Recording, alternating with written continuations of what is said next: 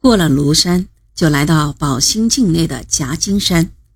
军委把翻越夹金山夺取茂功的任务交给了红一军团。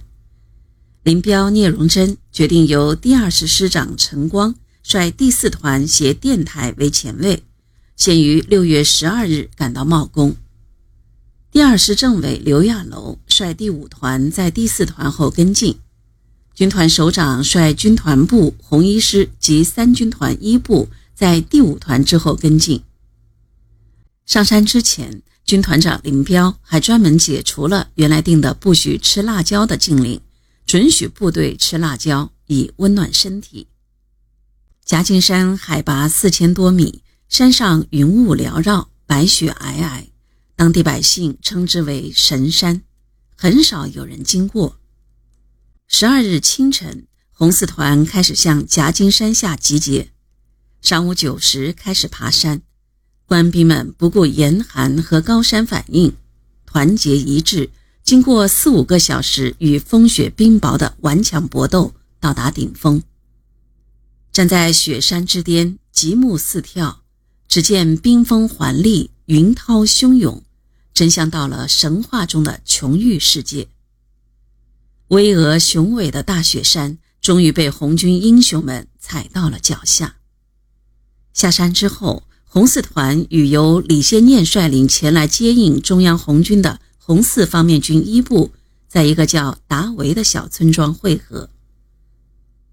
十三日，林彪、聂荣臻开始过雪山时，接到了陈光报告红四团到达达维的电报。聂荣臻因脚伤化脓。起初是坐着担架上山的，他看到军团参谋长左权因生病行走困难，便自己硬撑着下来走，把担架让给了左权。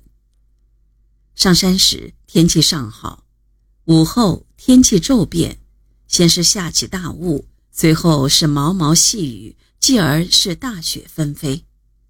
聂荣臻咬牙坚持爬过了雪山，左权也过来了。却没有见到林彪，聂荣臻不免有几分担心。过去林彪几乎是从来没有掉过队的，十四日才在下山的队伍里看到了林彪。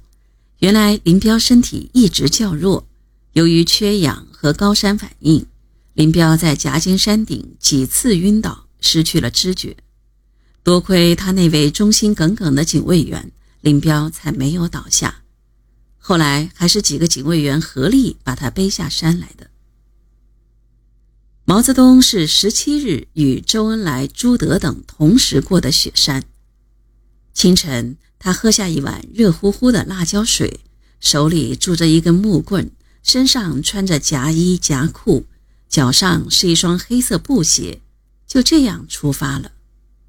他不肯骑马，不让战士们搀扶，与战士们一起。沿着已经踩出来的又硬又滑的雪径，向夹金山顶奋力前进。他不时伸出大手，把滑倒的战士拉起来，还不断鼓励战士们奋勇攀登。来到山顶，看到有战士坐在雪地里休息，他和蔼地告诉大家：“不能在这里休息，这里空气稀薄，有危险。再加一把劲儿，下山去。”就和四方面军会师了。毛泽东迈着沉稳的步伐走下了夹金山，在达维受到红四方面军第二十五师师长韩东山率领的先头部队的热烈欢迎。十八日，党中央、中革军委和中央红军全部到达茂功，与红四方面军胜利会师。茂公是一个只有百十户人家的小县城，毛泽东等人住进县城内的一座法式建筑的教堂里。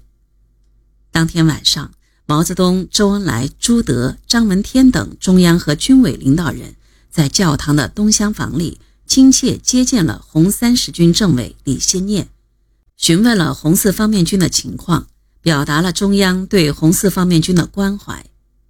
为庆祝两大主力会师，总政治部在茂功召开了红一、红四方面军联欢庆祝大会，气氛非常热烈。